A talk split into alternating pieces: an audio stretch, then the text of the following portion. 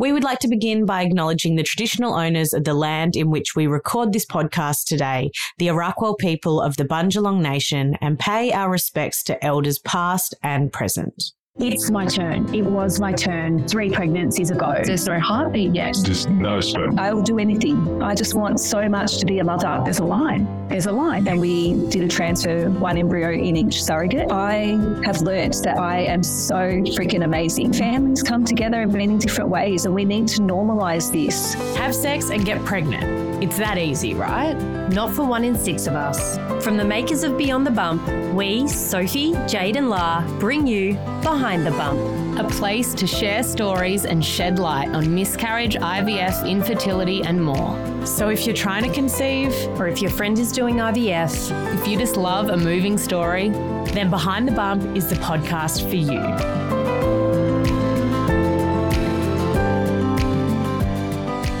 Welcome to Behind the Bump. A big, beautiful hello to all of our listeners, the new bumpies, the old bumpies, not in age, but in listening years. I'm your host today, Lakshmi Wilson, along with my beautiful co-host, Jade Caldwell. Hello. Hello. And today we are joined by a man. His name is Jon Summers, not to make too big a deal out of his gender, but we are really excited to talk to Jon today.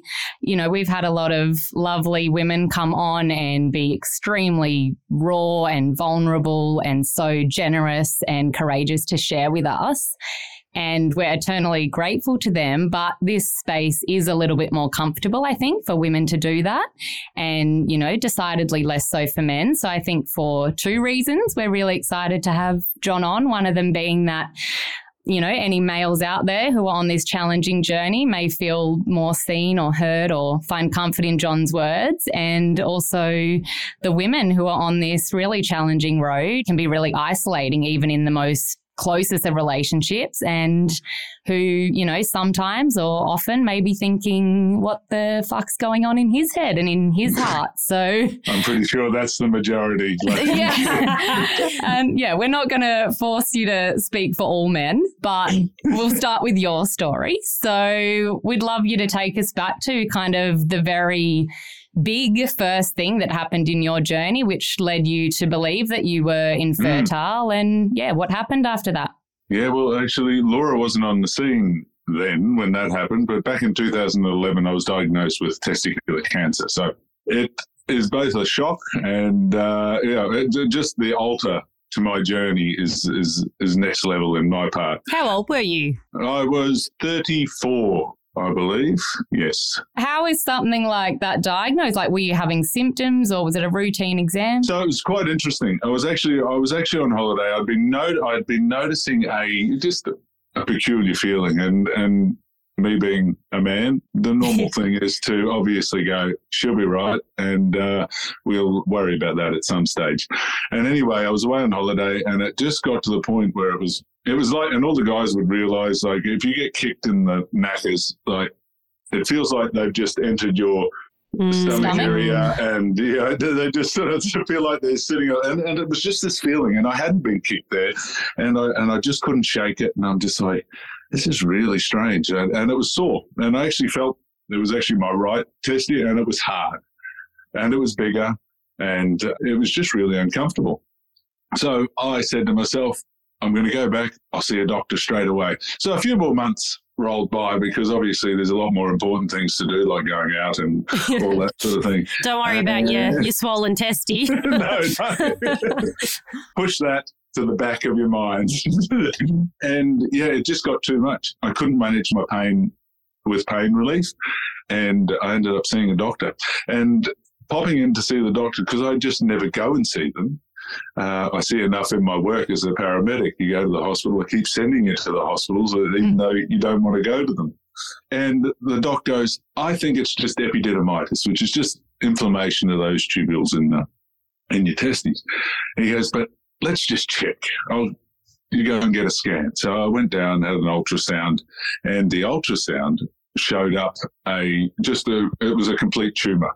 Wow. The testy was a complete tumour. Oh, so, and the way he actually showed me that, because I'd actually, it didn't have the blood flow that the other side did, basically. Was that an instant, like, tumour, like cancerous tumour? Did they know that straight away in that ultrasound? That they, so basically the ultrasound, all it saw was that it was a growth, a, a tumour, and it wasn't operating as per a usual tissue would. Mm, wow. And uh, I ended up going back to the doctor, and the doctor goes, huh, I did not expect that. And I oh, said, great. You didn't expect it. I, I definitely didn't expect it. And uh, it was pretty much, I had the scan Monday afternoon. The Tuesday I went back to that doctor. The Wednesday I was seeing a urologist, a specialist. Thursday I was having bloods and scans. Friday I was back seeing the urologist and specialist. And then he goes, what are you doing Monday? And I just went, nothing. What, what are you? Going to the pub. I think uh, yeah, I think I think I want to see you at uh, the hospital on Monday. And I went, all right, well, that's really interesting. So from where to go about a week, I was going from finding out to uh, having more assessments and then being treated uh, via surgery. So in that time, in that week, did you, yeah. one, how did you feel knowing that you actually were, you were told that you had cancer? And did you get told like a stage? Aren't there stages in cancer? Yeah. So basically, because of where it was at, it never got mentioned stages. Uh, that, uh, with, with testicular cancer, they seem to act quite quickly because mm. we do have two of them. And it's basically like, oh, one seems to be doing okay. Let's get rid of the other one and then let's have a look at the rest of the body. So those, those those scans are sort of head, neck, chest, abdomen. So they're looking for spots. And um, I had the surgery and obviously then there's follow-ups after that. So I ended up with an oncologist after my surgery. And what they were looking for then, because you have repeated scans and bloods, and uh, what they're looking for then to see any if there's been any growth anywhere else in the body. And there, and there happened to be in one of the first scans a spot on my lung. Oh, and dear. He, he was, he was.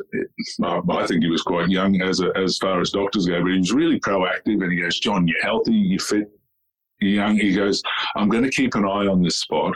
I kind of feel it's been there forever. Wow. And we're going to hold off the any chemo. Now, what they do is they actually send off that testy for for um, analysis. Mm-hmm. And there's seminoma and non-seminoma. So there's one type of cell or there's a mixed bag of cells, which is the non-seminoma. And mine was the non-seminoma, which meant it would have been a longer course of chemo if I was to go down that road.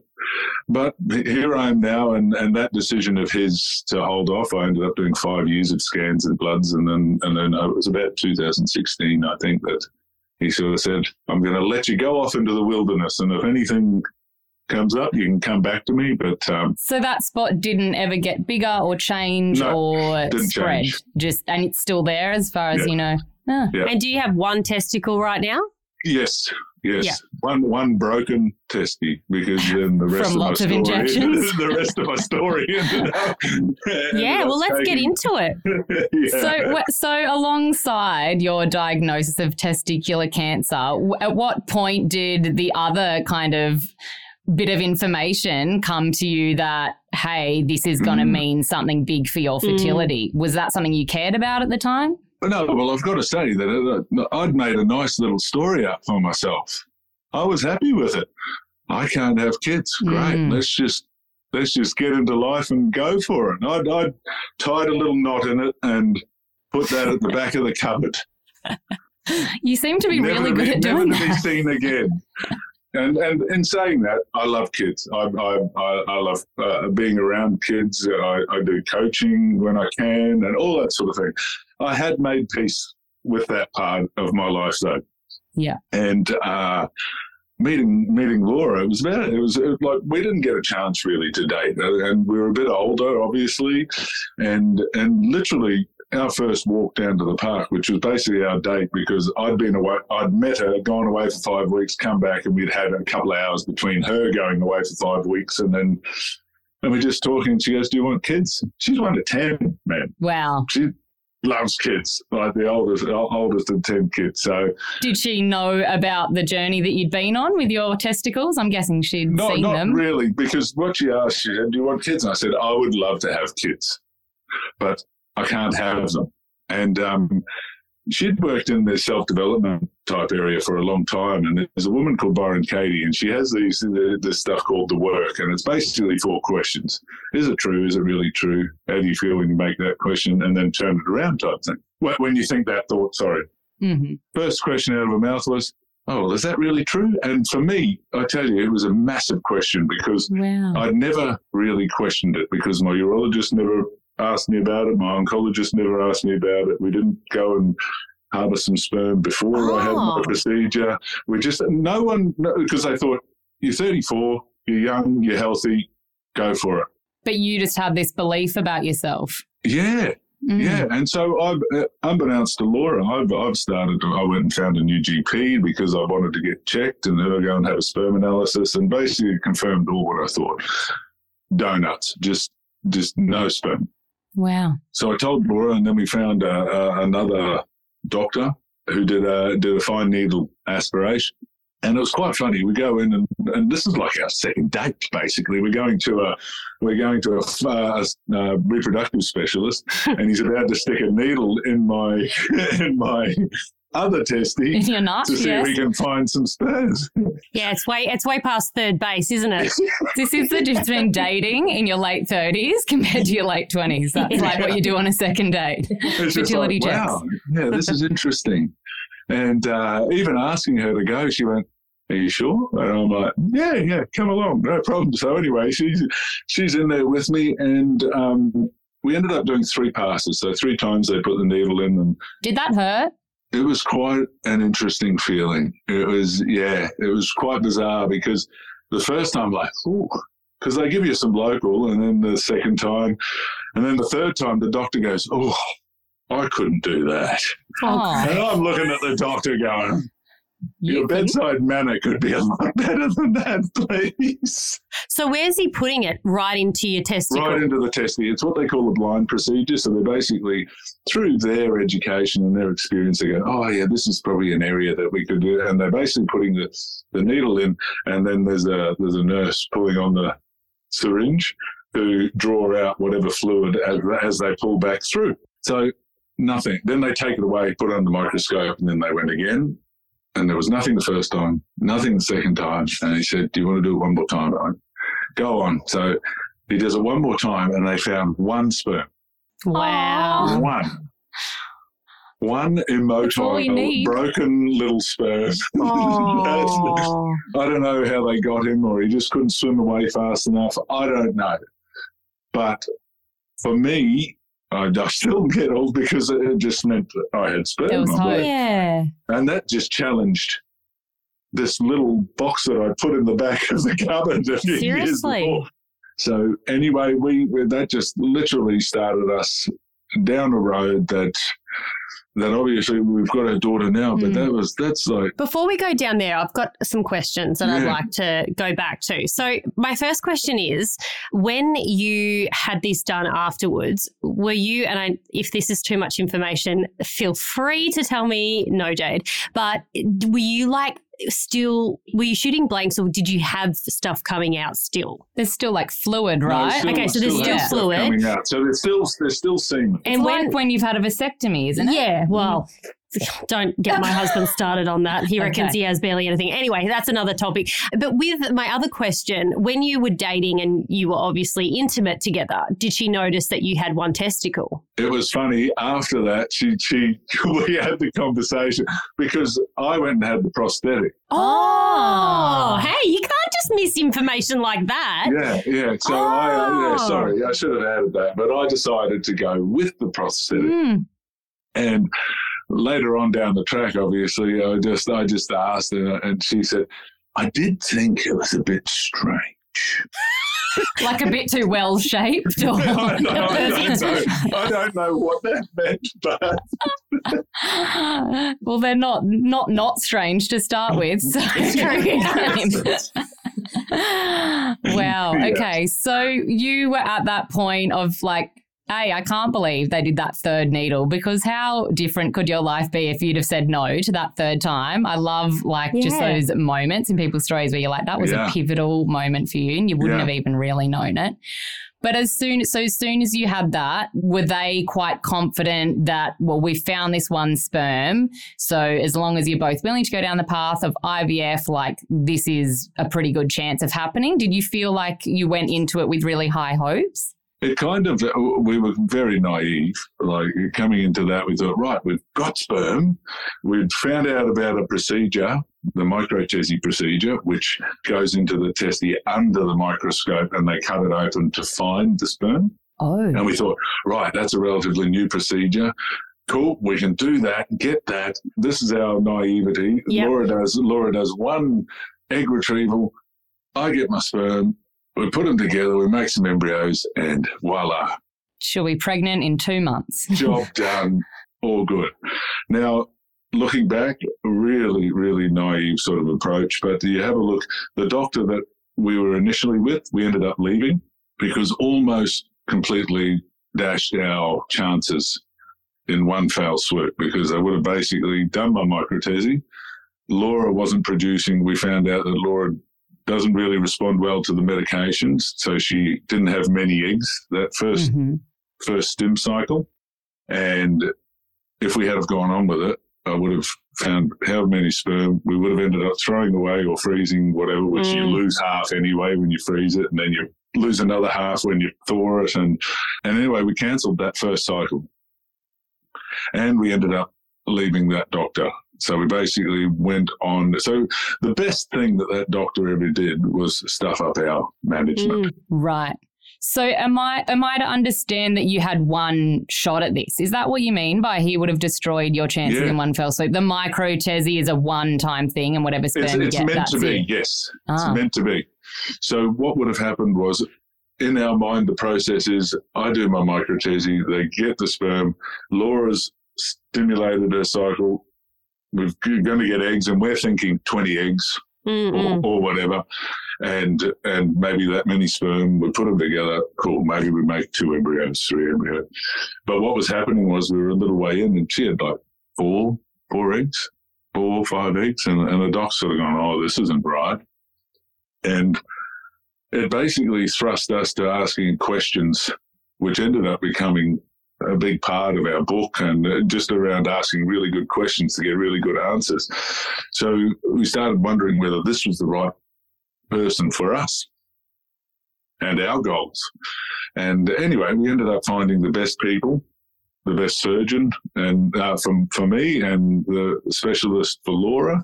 Mm-hmm. And uh, even though it did take a long time to get enough eggs so that we could do the microtesi in the hope that we found sperm, we got told maybe twenty eggs was a good place to start, but we didn't realise that it takes so bloody long to get. I can really, like, one hundred percent back up what you said there about asking the right questions. I feel like that was a huge part of my journey, which I guess for me was just my personality, which it sounds yeah. like it probably was for you guys too, because yeah. normally I think people start with their first doctor quite trusting. You don't have any mm-hmm. reason to go against what they're advising you to do. But I, like, cannot back that sentiment more. I think it's yeah. so good, even just for your own feeling of control in this journey, yeah. to do a bit of whatever you want to call it, research, just find those questions that you want to ask your doctor and not take everything as Bible.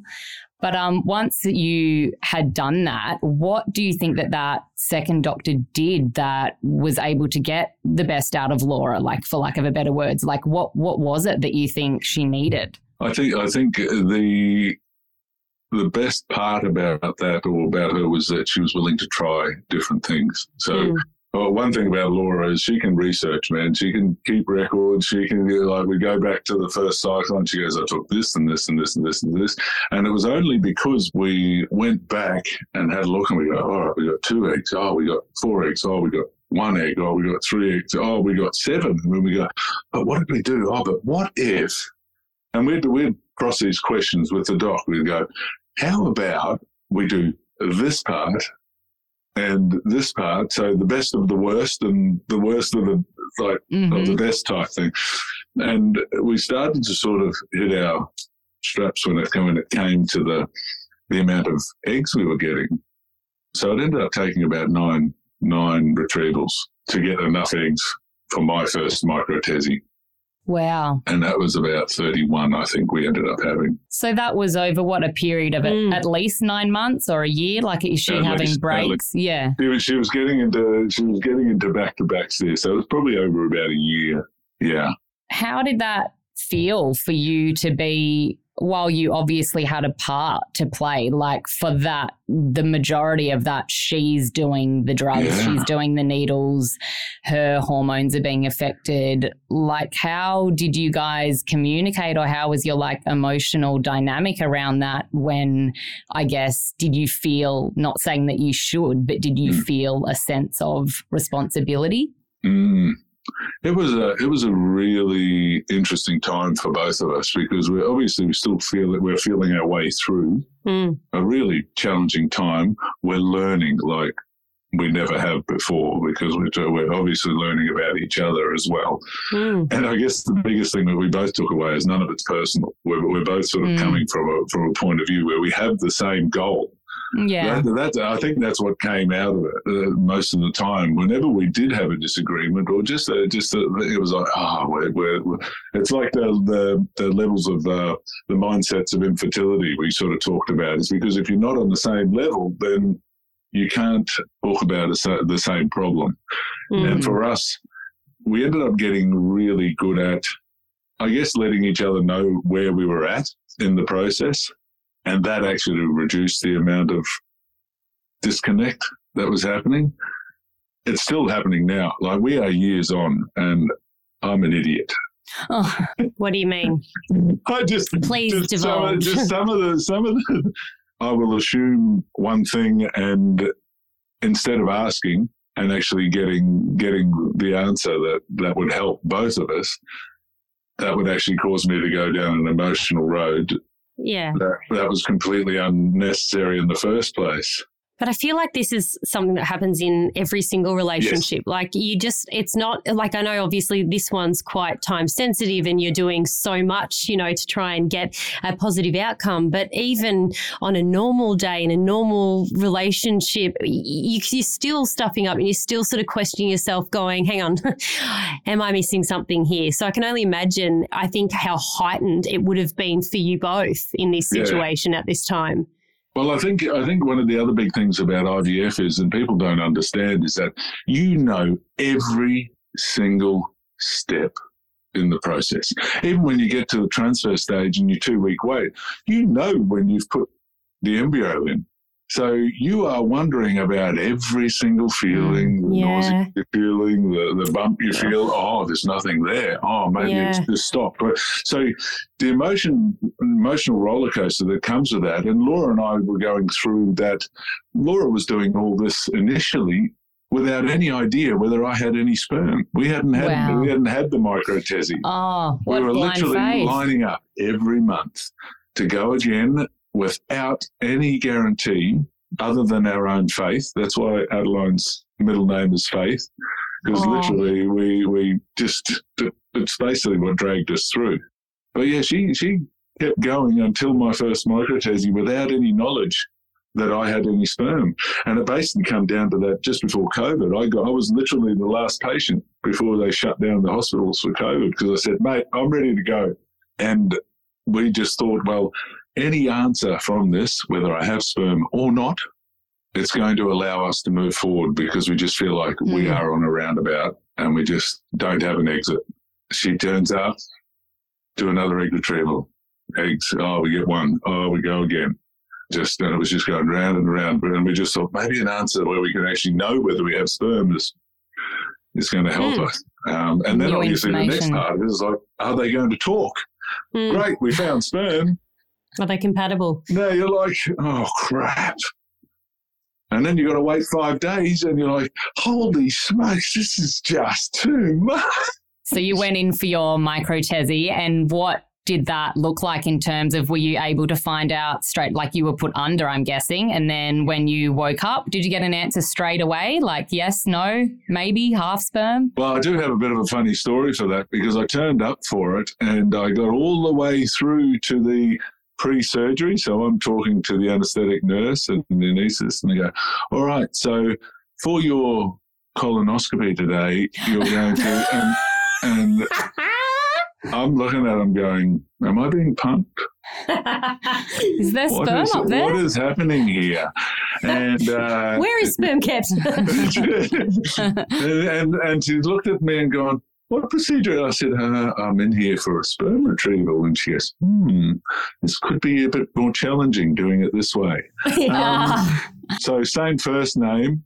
But obviously, but the person that came and grabbed us didn't really go any further, and uh, we were literally right by each other. Wow! Wow! So I got all the way through. I had to go back to the waiting room and then go again. Prep you in a different area. Yeah. Yeah. So the microtesia was it was God, it was it was. huge apprehension. This, I was just so nervous. And then obviously you go under, and they take about four or five hours because they're basically in there with a reproductive specialist, and they are taking away the sperm to have a look and see what they've got, with the surgeon waiting with the testy open. And literally all you do is you wake up and he draws this rude little tadpole on a on a page, and it just says, we found we found some. Aww. That's because you're groggy though, isn't it? That's like the kind of, we don't know what faculty oh. you'll have, so we'll have a picture I, for you. I was beside myself. Oh, wow. I, I look at the video now and it still it still gets me right in the feels.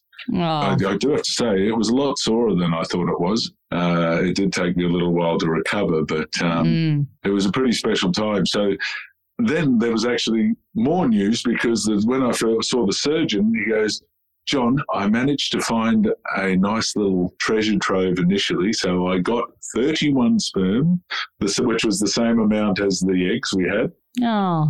And I sewed you back up. So if you want to do this again, you can. Oh. Which again, Laura and I had already made plans to put the eggs and sperm together, make an embryo, transfer, and then hopefully be pregnant. So again, just like I V F does to you, you have to be flexible, and you yeah. have to you have to be really light on your feet. We basically sat down and had a chat, and we're just like, well, if we can do this again, let's do another six months of retrievals. And Laura, Laura, I tell you, I still see Laura's face now, just all the blood drained from her face. Mm. She thought she was done. Yeah. Oh, God. With retrievals. So anyway, the thirty-one sperm and thirty-one eggs, yeah. they put them together in the in the lab. Yeah. And this was our first experience of this waiting game that you have to wait for the to see how they go. The first day's brutal because thirty-one, we were down to eleven. Oh, fuck. Day two, seven. Day three, five. And, and we ended up we ended up with one. Is this one embryo you're talking about? So you put, you did put all the eggs and all those sperm together. That was the best chance. Wow. Wow. Not in the one petri dish. It wasn't. It wasn't a big orgy or anything. It was just like thirty-one separate little sexual encounters.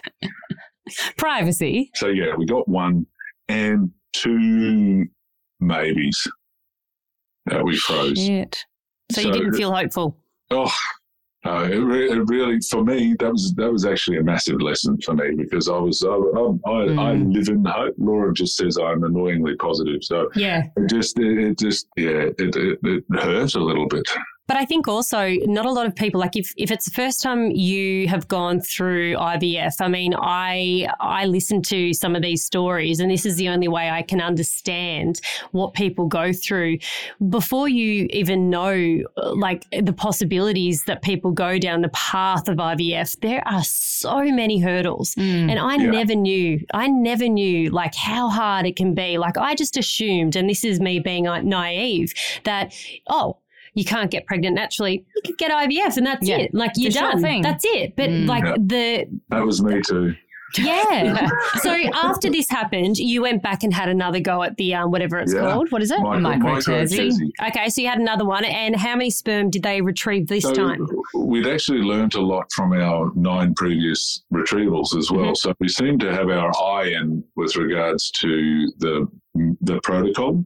Yep. That mm-hmm. helps Laura. So we ended up with thirty-eight. Can you just quickly share, because I know for myself when I was on this journey, like listening to podcasts, I would be so hungry for specifics and be mm. like, what do you mean? What things did she do? Like, I didn't personally do I V F, but I'm imagining women out there going, well, that's my story too. So mm. like, do you know off the top of your head, like certain medications or vitamins or procedure? What was it that you felt like brought out the best for Laura? We did, we did put it all in, in the book we wrote. Um, as far as Laura's regime, obviously it's a little while ago now, but, uh, but things like priming with testosterone and, and, things like that. I did do the first two or three cycles of injections until we sort of worked out that she needed to start doing them herself. Mm-hmm. That took some time. I ended up getting her to jab me in the stomach. So you knew what it felt like? Is that what well, you mean? I knew. I didn't mind. I said, why don't you just oh, okay. do me? Why don't you just do me? And anyway, that's how we got her started doing that. Oh, doing to her get her comfortable. Okay. So after you got the thirty-nine, what happened then? We did the same same thing. We, we put them put them together. Now now my doctor, I just told him to go to town. I just said, I do not want to do this procedure again. You just yeah. go. You just look in every nook and cranny, and they found enough basically, um, and ended up freezing some some okay. straws as well, which again created more problems for us, because then we're like, now we've got sperm, and now we want to make sure we give them all the chance to. Anyway. Yeah. So, yeah. It just created more, and Laura's just going, oh, more retrievals. So, ha- so you put the, how many embryos did you end up with after this one? We ended up, because there was an interesting thing too, this time we actually put fresh eggs and fresh sperm. So all the way from the six months, we, we aimed to medicate a cycle so that we're taking the sperm out and we have fresh eggs at the same time, which actually for us worked like magic, because okay. we ended up with eleven embryos, I think, or something, but seven or eight of them were from the fresh. Right. And look, some of them, we ended up with two P G, P G S normals. So you tested all of them and only two? We were... tested, we tested four or five or six. Yeah, some of them we lost as well. And uh, for me, now that I, my part in the journey was done, I, I was sort of off down the road of H R T treatment now, because if my testing wasn't broken before, it definitely, definitely was now. So H R T, hormone replacement therapy? Hormone replacement therapy, right. yeah. Yeah, okay. Yeah. yeah, so one thing I did realise, it shows mindset's a big thing, because for years I'd been trying to work out why my testosterone was so low. And potentially when I was a baby, that was the testy, uh, I had an undescended testy, and that mm. was the testy that ended up becoming tumorous. So I'm just wondering whether potentially that strangulation caused some changes to the cells, and then that over time. Absolutely. Which, which potentially meant that my other testes had to pick up the load, and then it just couldn't. So I'm, I'm just wondering, well, it's, like, it's all hypothetical, but knowing, yeah, what I always know, wonder, I know. Knowing what I know now, I'm like, huh, I suffered from gynecomastia as a as a teenager as well, which is which is breast tissue on the on the chest area. Ah. It's a, quite a common thing, but um, normally that change for for boys, and obviously my testosterone wasn't where it should be, maybe, and the estrogen was higher potentially. Mm-hmm. Obviously, without testing, you don't know. Yeah, that made that made teens quite tough. But anyway. Then what happened from there? Did you decide to try one? Was, were you at that point now where it was like, all right, let's put one in Laura? Yes, that was, and and that resulted in Adeline. Oh, the first one. Mm-hmm. How's how you just didn't build that up? You were like, yep, and that was it. It's like, hang on, can you not be male for four seconds and just string and stretch that out? We've been waiting for this moment. And you're like, yep, and that was it. And, and then we had a baby, and um, yeah, yeah, yeah, she's here. We are. Yeah, she's all done. All right, our podcast is uh, two minutes and thirty seconds. So hang on, let's go. Can I want to? Go, I want you to go back a little bit. When you found out this information, were you in a an office? Did you get the phone call? Did you test at home? I yeah, need to know, because yeah. I have never been able to wait more than ten days. We did we did promise ourselves that we weren't going to test in that two mm. week wait, other than obviously the H C G testing that that you you need mm. to do to see how the how the embryo's going. Now, in saying that, our Addie did not respond well, in the in the by all rights, the pregnancy wasn't going to continue. Because what do you mean? Like the H C G wasn't looking good? The H C G numbers weren't doubling or reflecting wow. a, a healthy pregnancy. So for us, that was that was pretty terrifying. For one, like we we we actually we were told to come into the clinic straight away. And actually, it's funny what you sort of block out. There's some really interesting things that sort of that sort of happened happened around that time when it comes to communication. Do tell. We had. Um, Nurses telling us on the phone that, that potentially Laura's levels, follicle stimulating or something, was high. Or this was a, this actually has to go back a little bit. This is before Adeline, and we were getting told that some of the hormones weren't right because we'd just done a cycle, or we'd just started a cycle, and that normally reflected menopause. Mm. So anyway, Laura gets told this. I go to work. Laura is in tears. She's beside herself. This is like Friday night. I'm like, how, how can this be? What, what happened? So we had to go home and we had to decide whether we're going to continue with the egg retrieval and then just hope that the doctor tells us to carry on on Monday. Anyway, we end up back in uh, back at, over the weekend. We talk and we say, look, we'll just carry on with the cycle. We turn up to the the surgery. And then we're asked, oh, well, well your numbers don't look that, that great. Mm.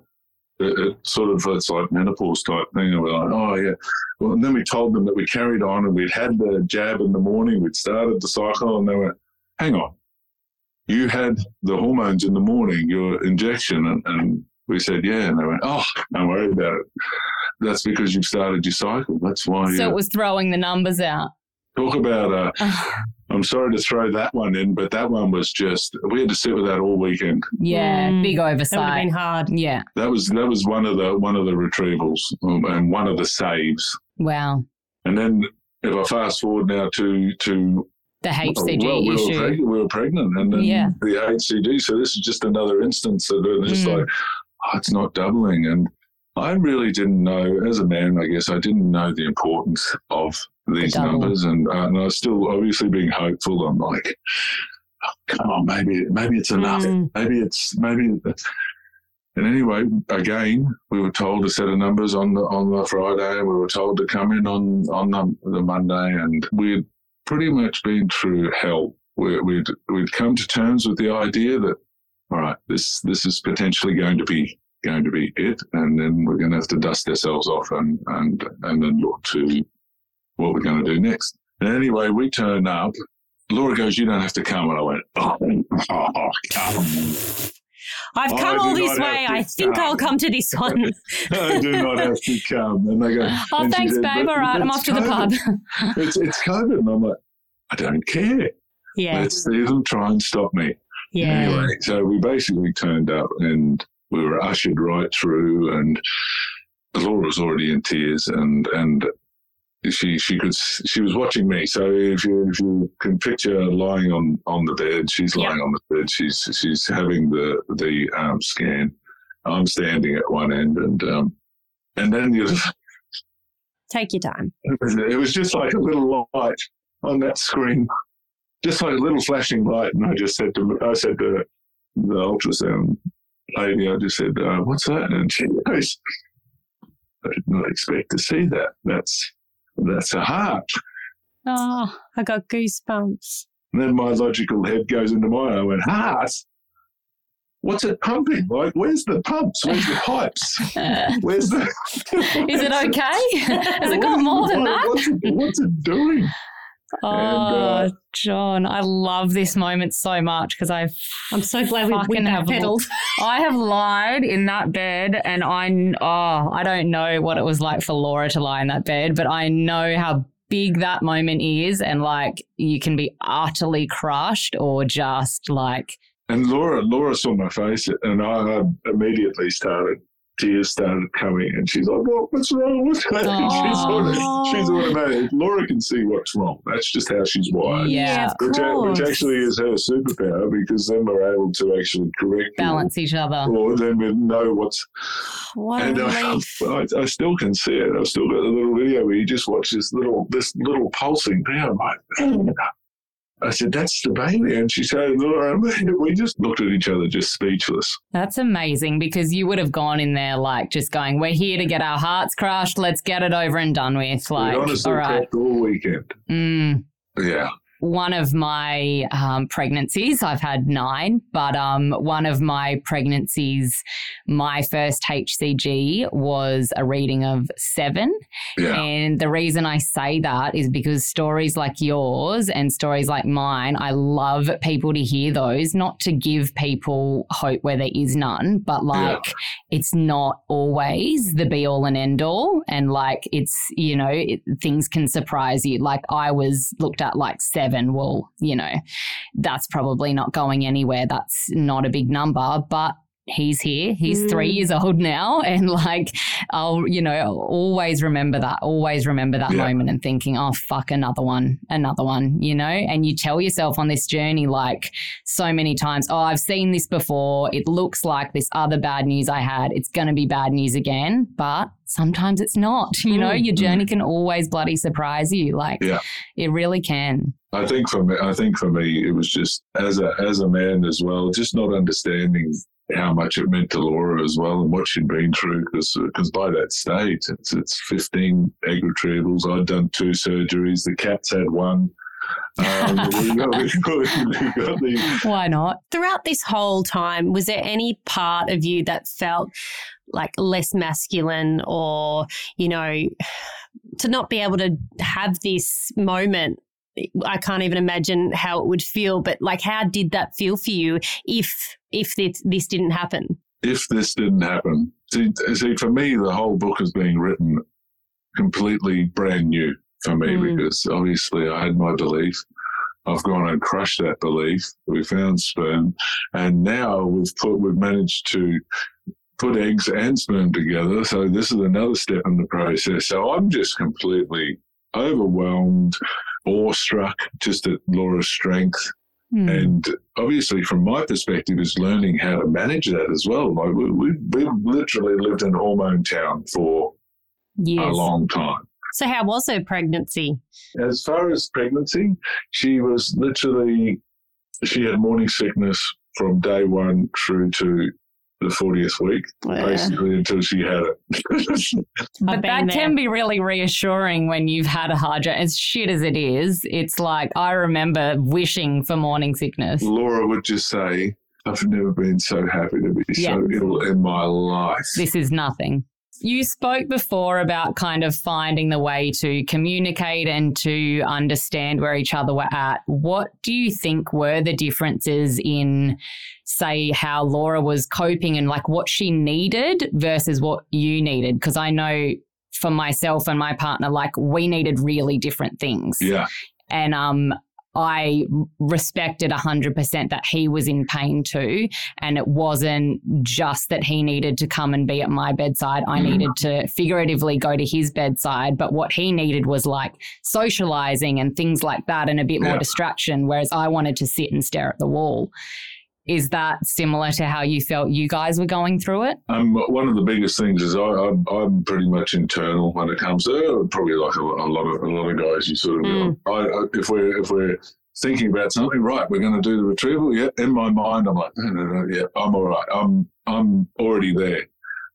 Laura needs to talk about and verbalize every single part of the process, and I'm like, yeah, yeah, all right. Initially, it was like, yeah, yeah. Oh, I got that. Um, um, yeah, yeah, yeah, yeah. All right, yeah. Uh, and then finally, I did realise that, that one of the biggest things is that is that, that it's her part of her process and making sense of the process that she's going to go through is just verbalising it, and and that's and that's her that is her process, and my process is different. But recognising that we do have those different processes actually helped us move towards the same goal, because at the end of the day, the way she was talking, I was taking it initially, like early on in the process, I was taking it personally because I thought by her saying something, it meant that I wasn't doing it type mm. thing, or I wasn't understanding, and that wasn't the case. It, it was literally her just working through the strategy, the process, and and um, all she needed from me was to go, hmm, oh, okay, or, or oh, geez, that's really hard. No, she did. She didn't need my opinion. She didn't need my thoughts. She didn't need my. It, it's basically just acknowledgement that she goes, because she's like, man, I just feel terrible, and this is really hard. And she didn't need me to go, oh no, you don't need to feel that way. That's just a simple example, but for me no, to just be, so be alongside her and, and link arms with her rather than to rebut everything that she's feeling, because she is a feeling being. That's that's Laura. Yeah. And that's women in general, basically. So by acknowledging those emotions and those feelings, Laura was able to make peace with a lot of things behind the scenes. And, and, then, and then she obviously realised that, that I was actually hearing her and that I was actually in the room, not just physically, but mm, yeah. as well. And you, you've said that you are more internal with your processing, yes. But obviously, like, the reason I found you is, um, you know, your name, your misnomer, you're also known as uh, the infertility man. Yes. So at some point, you... I was really expecting you to have a cape on when we when we came on here, so I'm a little bit disappointed. But next time, you've got paint on you instead. Yes, not all heroes. So yeah, you obviously. At some point kind of made it your other identity and you wanted to be yeah. out and loud about it. How did you navigate that? Yeah, for for me, I think it was it was it was early on in the process where we realised that there actually wasn't much out there for men, let alone men speaking about what mm. they were going through and, and how to traverse this this minefield. We looked everywhere, online, books, we, we listened to podcasts, we listened to, there was, I think what we found was there was just nothing of value, nothing of real substance. There's a lot of fluffy stuff out there and positive thinking and you'll be great and, mm. and it'll all work. And you go, no, it doesn't, mate. It, no. it just doesn't. It takes shitloads of work. And you are constantly aware of every part of the process. Oh, we had mm. to remove deodorants or aftershaves. Hey, we just got to make sure something. Can you not wear aftershave in our house if you're staying here? Or, or the deodorants that we're using, let's change that. We started making all our own household items, washing powders, and Laura makes my hair hair stuff now, and the deodorants that we use. Um, uh, like these are all the conscious decisions that are thrust upon you when you actually are pushed into this environment. If you don't make them, I V F just swallows you up, man, and then you just go, oh, it didn't work for us. Yeah. It doesn't. But I, I think for us, Laura and I, we're, we're just constantly going, all right, how do we move forward? What can we do next to even take the smallest step forward? And we haven't shared this next part of our journey. We've actually been off the grid for the last year and a bit because it's been it's been really tough. But we've got a we've got a whole gamut of information that is just that is so necessary for the world, because I think one of my biggest issues with the medical fraternity is patient-centered care is just not there. It's just it's just not a yeah. thing. Yeah, and, and and it frustrates me, obviously, in the environment that I work in as a paramedic. But if we were truly about the customer, the patient, uh, why why are we not offering counsellors? Oh, a hundred percent. When when when someone calls up distressed, oh, oh, she's just mad again. She's on hormones. You know, hang on, mate. Like, she's called you up, and these women know this environment like the bag better than some of the medicos. Because all they do is live in it, and because of the insomnia, they're up twenty-six hours a day, and they get to they get to research that much as well.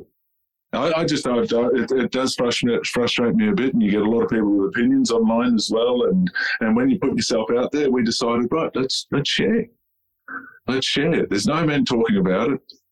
She said, John, you look like someone who's masculine enough. Just go and how do you feel about it? And, Anyway, whatever. Well, that doesn't really, it doesn't really, really matter. But yeah, no, it's incredible. I think it's amazing. Like I, you know, I've tried for years to get my partner to go on a microphone and talk about what we th- went through, and it is. It's a rare it thing, a and you're not represented, and there's not a lot of other voices to align yourself yes. with or to fit in with. So, like, you're kind of paving the path blind, and yeah, yeah I think it's an im- incredible thing for both men and women. Like, we're on it together, and the more togetherness we feel, like, like you said, it's the having that common become. goal. And knowing you are in it together, you know, no matter whose body You mentioned something earlier on about masculinity, so whether whether it actually affected, and I think I don't think we really addressed that part. And I think a lot of men have a lot of issues with the with the fact that they actually attach virility, masculinity